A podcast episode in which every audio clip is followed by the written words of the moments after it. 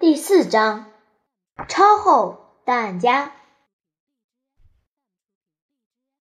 数学课下课后，杰伊跟一个个子高高的、头发淡褐色的男生聊天，他叫詹姆斯。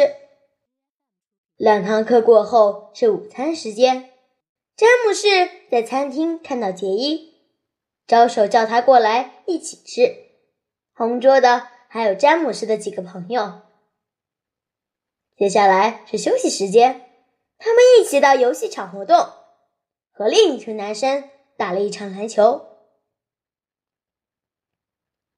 在篮球场上，杰伊的个头最小，不过他能够迅速移动，而且控球很稳。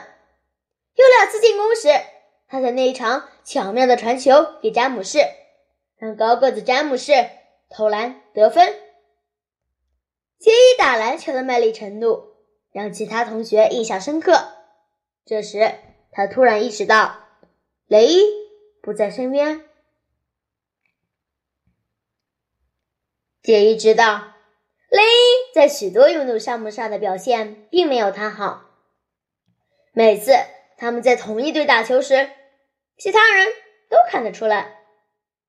在科罗拉多州的少棒联盟就是如此。杰伊是明星外野手，而且是打击率第三的打者，而雷伊呢，什么都不是。杰伊从来没有坐过冷板凳。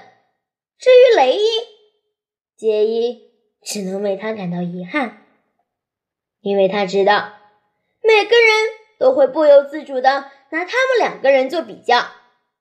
不过今天的情形可不同了。不必去想这些事，真的很愉快。铃声响起，男孩们一起走进教室。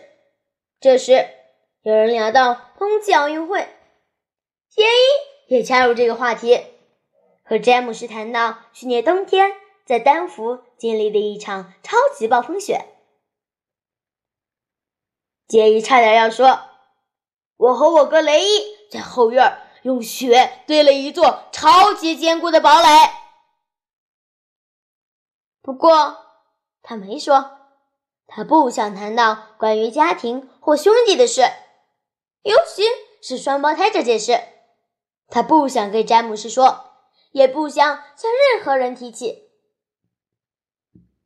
今天是开选第二天，杰伊觉得他终于能够自己交朋友了，而且。到现在为止，也没有人问你是哪一个，杰伊还是雷伊。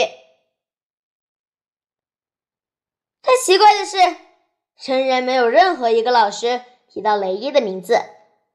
杰伊心想，这有点像侦探故事里的情节——双胞胎失踪事件。